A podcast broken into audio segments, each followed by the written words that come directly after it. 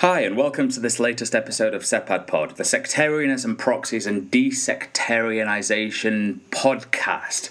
Today, I'm joined by someone whose work is absolutely wonderful and tells a, a different type of story to the type of work that that we've covered in the past and the type of work that has been done on the region broadly. It's uh, it's really exciting to have Wendy Pearlman on the show today. Wendy is associate professor in the Department of Political Science at Northwestern University and is the author of of myriad books and articles and op-eds and and highly regarded books that um, I'm sure many of you have come across. Perhaps most notably, we crossed a bridge and it trembled. The voices from Syria which has been commended and shortlisted for so many prizes.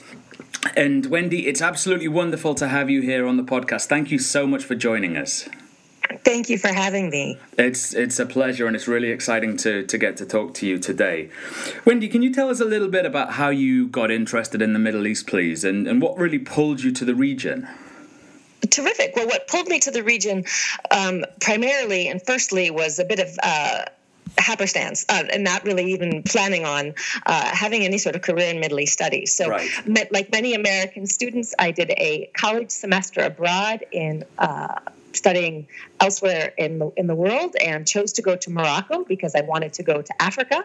Right. I had no uh, beginning in or no background in Middle East studies or the Arab world or Arabic, but went to North Africa and got hooked and have been doing it ever since. Amazing. What was it that hooked you?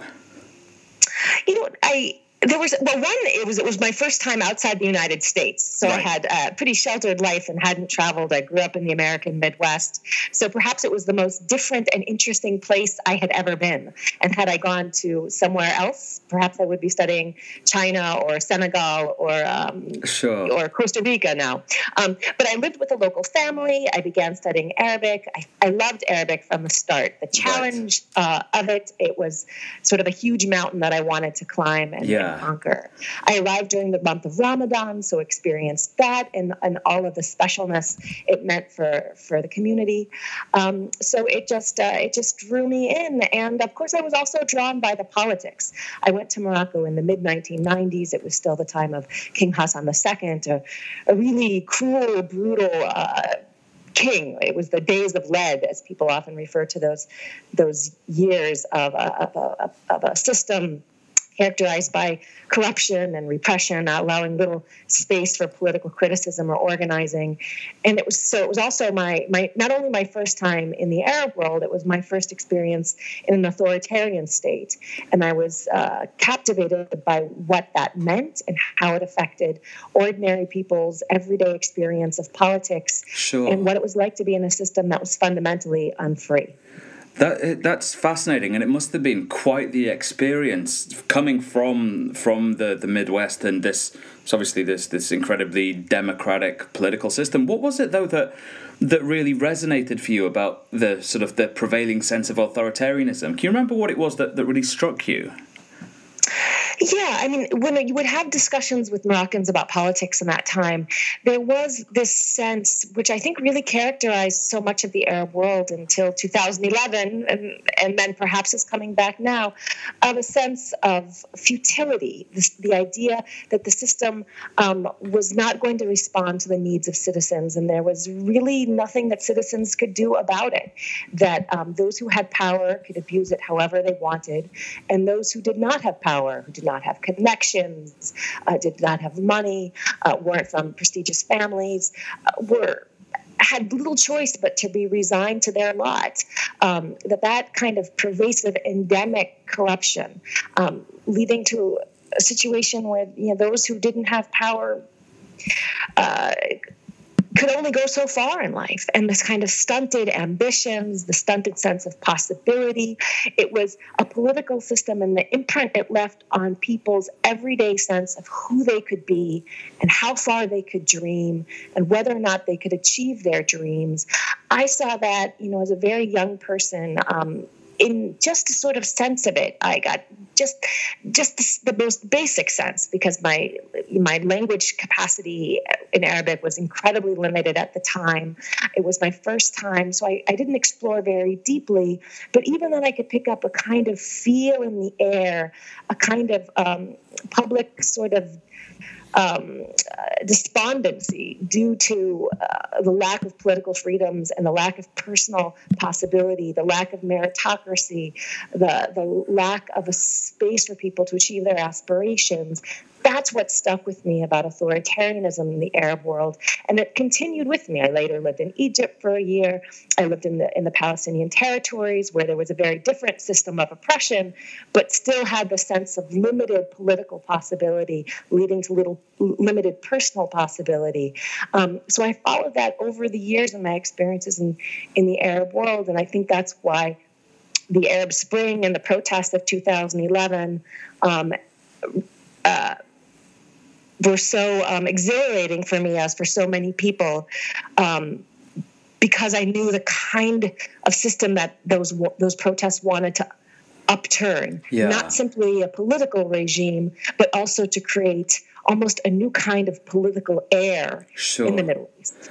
It's it's fascinating to hear you say that. I mean, looking back on, on your work, on your books, and the articles that you've done, I can I can see how that type of idea of political agency and and sort of personal freedoms kind of comes out in your work across like you say across the, the different contexts that you're you're looking at.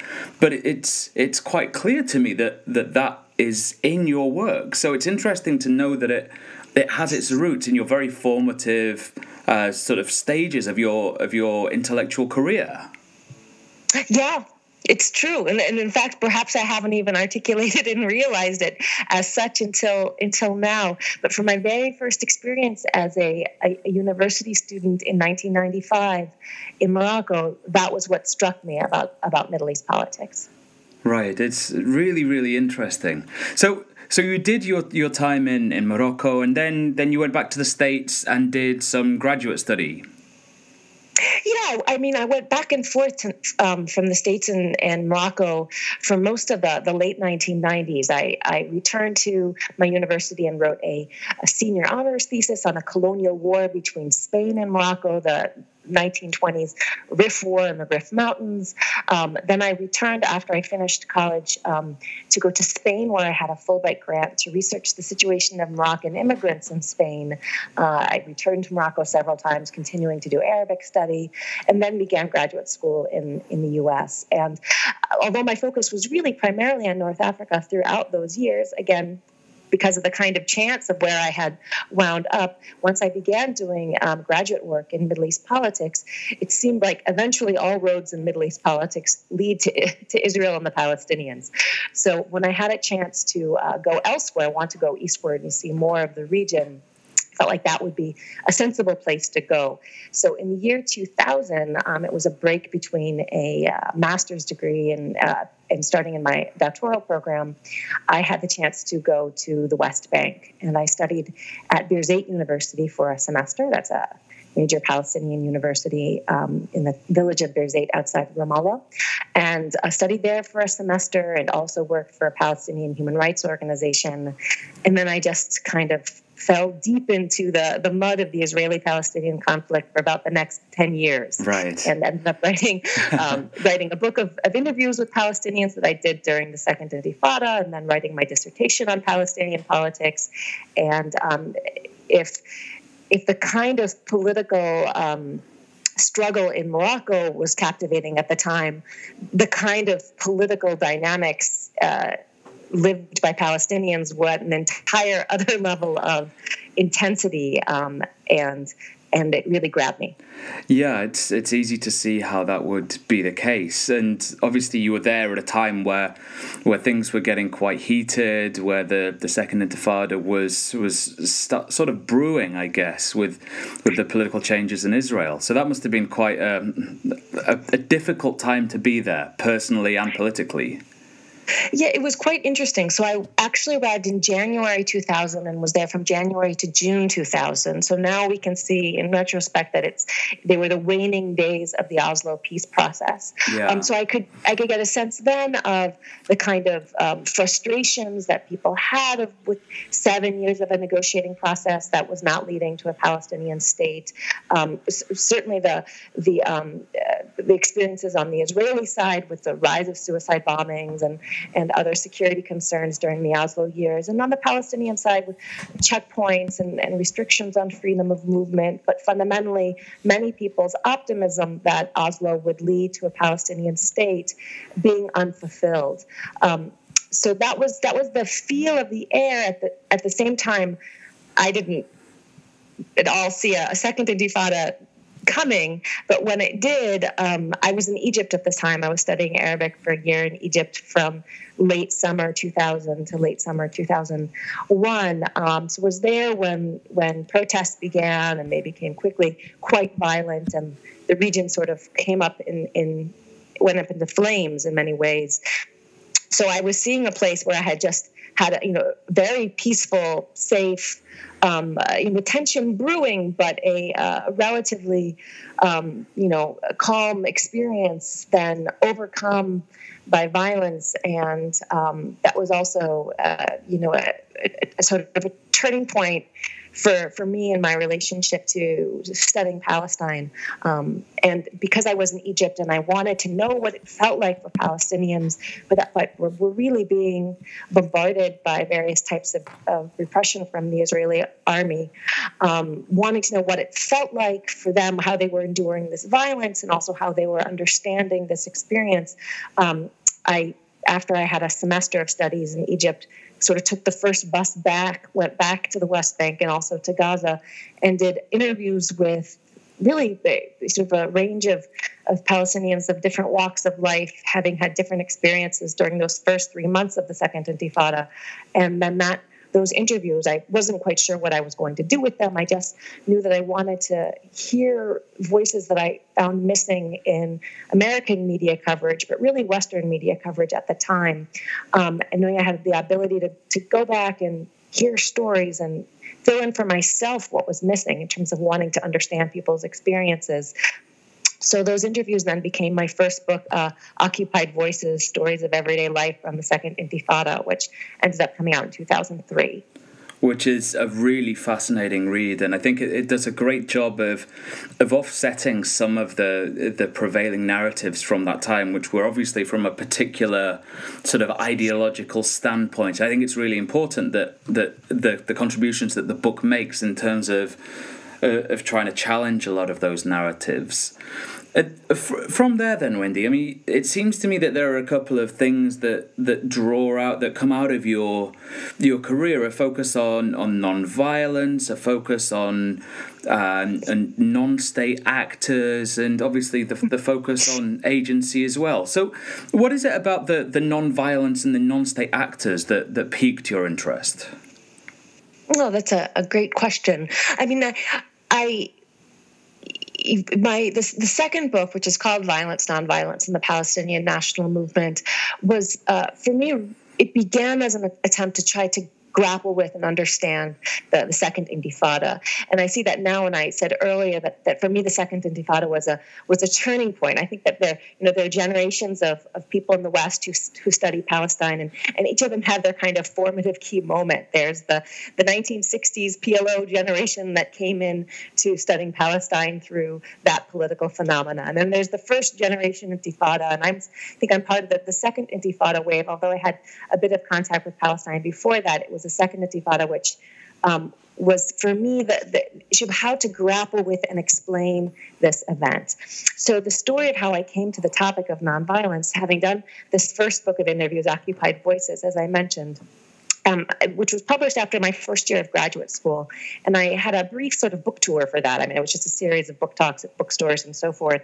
And I found again and again skeptical audiences that said things along the lines of, yes, we know Palestinians suffer, and yes, we know occupation is terrible, but the violence, but the suicide bombings. And this was especially, you know, in the years 2002, 2003, when when um, there was a sort of peak of suicide bombings inside Israel, and it dominated on television screens and so forth.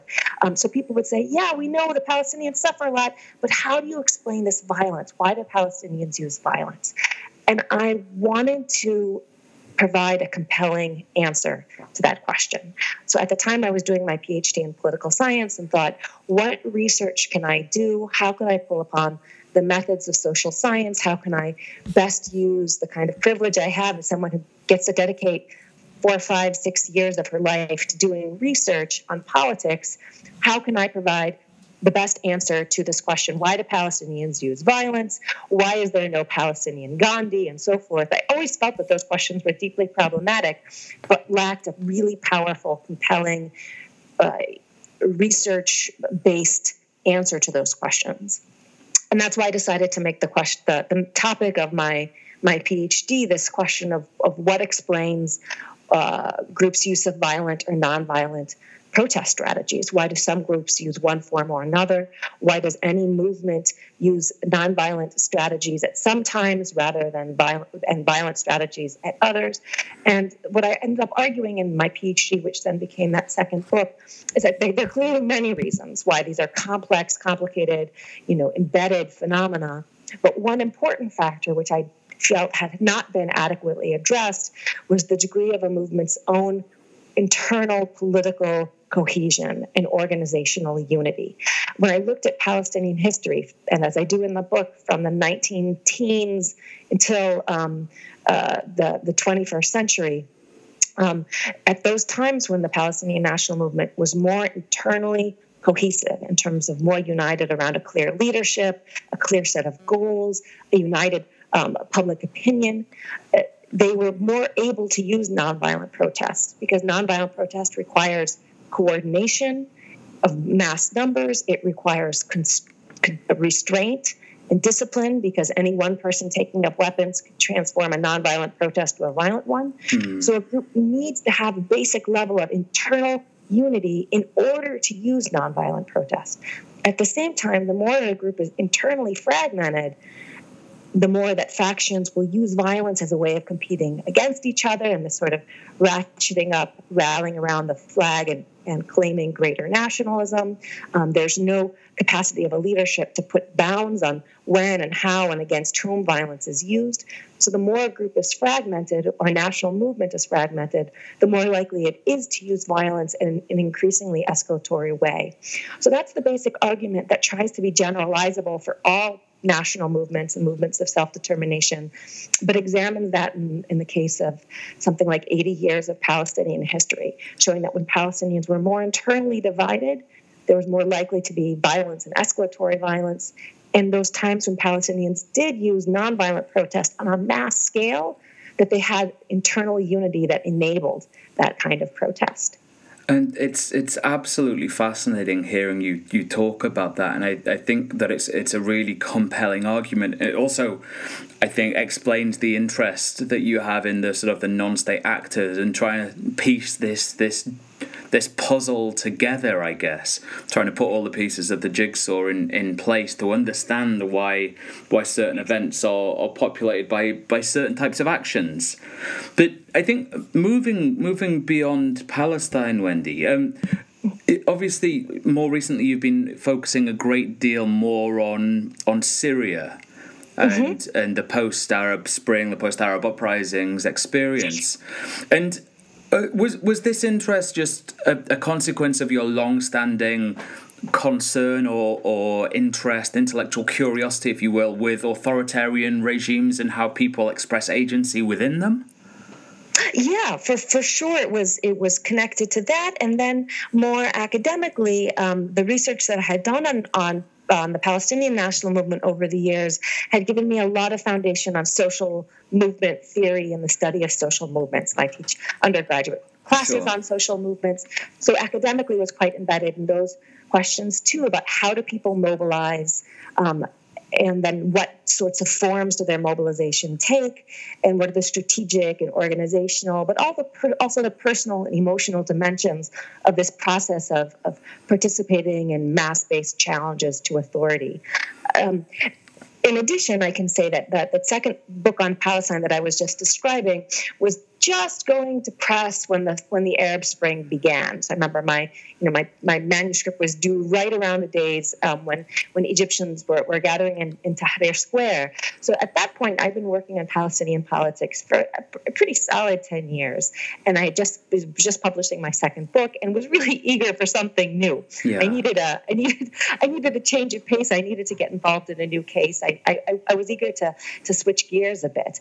Um, so the, the Arab Spring for me came at exactly the right time, and and Syria grabbed me. And all, all countries that were were, were rising up in, in uprisings were, were and they continue to be fascinating in their own rights. But I remember at the time when many Syrians themselves and outside observers kept saying that, you know, Syria is a kingdom of silence. Other countries might rise up, but Syrians have been so intimidated by a history of state violence. The regime is so strong, the military is so infused with the regime that all other countries might, might rise up, but not Syrians. So when Syrians really defied those expectations and also went out into the streets, I was really driven to try to understand why and what it felt like and what it was how it was changing them and um, this both from a, a longstanding interest in agency and and authoritarianism and protest but also a more academic grounding in social movement theory that would not predict a movement in a country of this sort, where there was such a weak civil society, there weren't the pre existing organizational means for society to rise up, where the degree of fear and, and oppression was so strong um, that it was also puzzling to try to explain how and why did Syrians break this barrier of fear to go out and make protest happen and launch a national revolt and spread it over space and sustain it over time. So, both personally and politically, as someone who cares about the region, and intellectually, as somebody who studied processes of mobilization, Syria was a an absolutely captivating case. So I began studying Syria and made my first trip um, to the region to, to interview displaced Syrians in 2012. By that point, it already felt, at least for me, to be too too dangerous to go inside Syria and have sort of frank conversations with people about politics and protest. And Syrians were already fleeing the country. That I decided to to interview um, displaced Syrians about their experiences of protest, and I began that in 2012, and have basically been doing it ever since. And have at this point interviewed hundreds of Syrian refugees across the Middle East and also in Europe and you've done some incredible things with that. Um, before we get on to to that, if I may, can you just say a little bit, Wendy, about your, your understanding of, of agency? It's something that I've been talking a great deal about with my uh, PhD students recently, and I think it'd be quite interesting just to hear just a, a few brief remarks about your understanding of agency within these quite powerful and dominant authoritarian structures. Oh, that's also a great question. I mean, and the truth is, I, I rarely use the word agency per per se. So you might be better versed in it, and your students might be better versed in it than I am. Um, but what I'm interested in fundamentally is for for people to find within themselves the capacity to act, and it may be also coming from the perspective of social movement theory. I often think about it in terms of of risk. In high risk environments, how do people muster the courage um, and their own capacity and the resources and will to face and uh, assume high risks um, in order to attempt to control their own fate and an attempt to to make political change. So agency, I, I, think, means lots of different things in different settings. But sure. from a the perspective of of political protest, I'm interested in in how it is that people, especially in contexts where people previously did not exercise such kind of engagement or risk or um, or action, and even in settings where people never imagined doing it, how do they come to act in newly bold and and also risk assuming ways because it's not just i mean in many settings the question is of agency is is people acting against apathy in the settings that we're talking about it's it's assuming tremendous risk yeah. about people being willing feeling like they're ultimately willing to to to, to die for their political beliefs for um, making a contribution to political change, not even knowing if they'll achieve political change or not, or even if their their actions will have any impact, but feeling compelled to do something. And what fascinates me is what is the switch that happens or the process that people undergo for, to go from a situation in which they perhaps never imagined taking such political acts to be willing to risk their lives to carry out that kind yeah. of action. And it, it's it's fascinating and an incredible process that, that someone must must go through to get to that point. And I yeah. guess that um, that your your next book, We Crossed the Bridge and It Trembled, goes some way into to understanding that, right? Yeah, it's it's one of many themes that I hope come out into into the that book. So as I said, when I began in 2012 doing interviews with displaced Syrians, my interest really was how did Syrians break the barrier of fear? And how did individuals come to participate in protest? How did communities come to organize protest and coordinate and make mass protest happen? And as I started doing these interviews and continued, I collected stories that were not only about that moment of protest, but about all sorts of aspects of Syrians' lives. People talked about the authoritarian status quo before 2011 as protests escalated into rebellion and war. Uh, people talked about their experiences of enduring horrific types of violence. And then ultimately, people also talked about their experiences displaced persons and what it was like to become a refugee. So there were many different roads I could have taken in trying to transform all of this interview material into a book. And ultimately, what I decided to do in writing We Crossed a Bridge was to uh, write a book that is a kind of collection and curation of excerpts of the testimonials that I collected. So it's something of an oral history, in that if you open up the book, it's structured name, story, name, story. Um, the introduction is in my voice, and the rest is exclusively these kinds of excerpts from the voices of Syrians themselves that I recorded. And my job was to um, call these excerpts and then put them in a kind of a sequence that I hoped would walk a reader through the story of Syria via this mosaic of voices. So it's it's organized and beginning with stories and anecdotes and memories and reflections about what life was like in the regime established by Hafez al-Assad in 1970, then how life changed when Bashar came to power in the year 2000, how the uprising began in 2011, how it uh, spread, how it escalated, experiences of civilians living war, and then and then ultimately people's experiences becoming refugees and their reflections on this entire kind of arc and journey that they've lived. So it's a it's a book of testimonials um, in, rather than a book of, of, uh, of, of, theory in which my voice is at the forefront, um, uh, offering analysis and interpretation and presenting and using these voices as data to make a, a different sort of argument.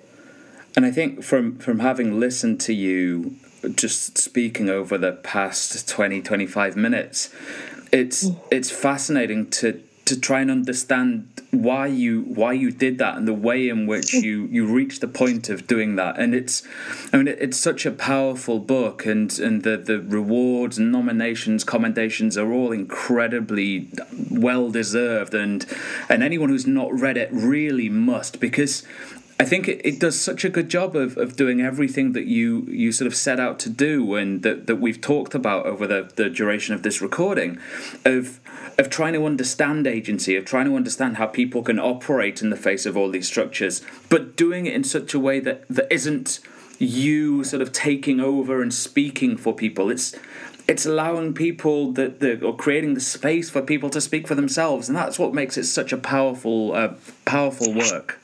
Thank you so much. I mean, um, in, in collecting these stories, um, it's simply that the Syrians with whom I spoke, their stories were so powerful And it wasn't just their stories that were powerful, it was their own ways of expressing themselves. Yeah. That people did so with, with intelligence and with beauty and with poetics and with feeling. And, you know, I as a social scientist, I think there are times when when social science theory and methodology can extract understanding from material in a way that that aids and helps us to learn more than we might learn from the material we gather itself. But in this situation, I thought the best thing I could do was to present it to readers and try to step out of the way because Syrians were providing their own analysis. They were providing their own interpretations. They weren't just describing what happened, but they were making sense for themselves of why it happened and why it mattered.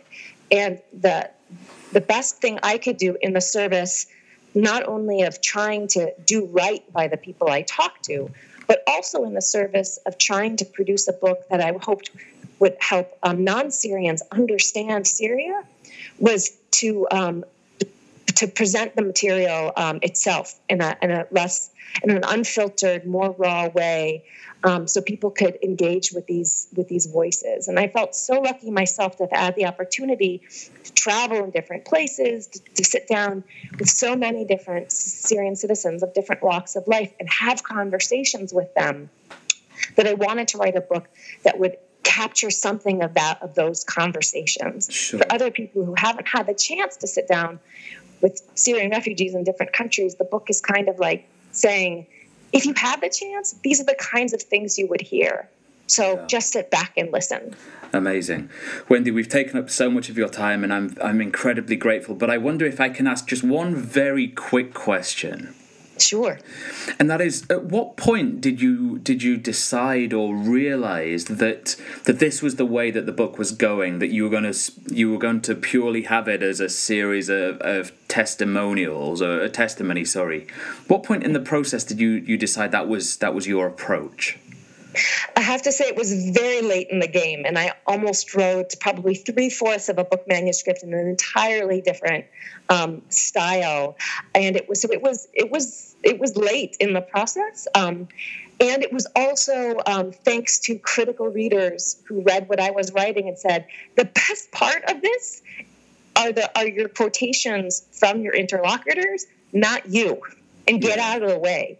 And right. of course, once I I heard that, uh, I knew they were 100% right. And I think in some ways it was I was slow to shed the kind of academic apparatus that views interviews as data to analyze, that has so much emphasis on our own academic voices, that we provide interpretation, analysis, and meaning, um, and that interviews are not not comprehensible unless we comprehend them. Yeah. Perhaps I had so internalized yeah. that sort of a, an approach that it took outside readers a chance to sort of you know shake me into reality and have the wake up call of um, your best role is to curate, but otherwise get out of the way. Yeah. And they were hundred percent right.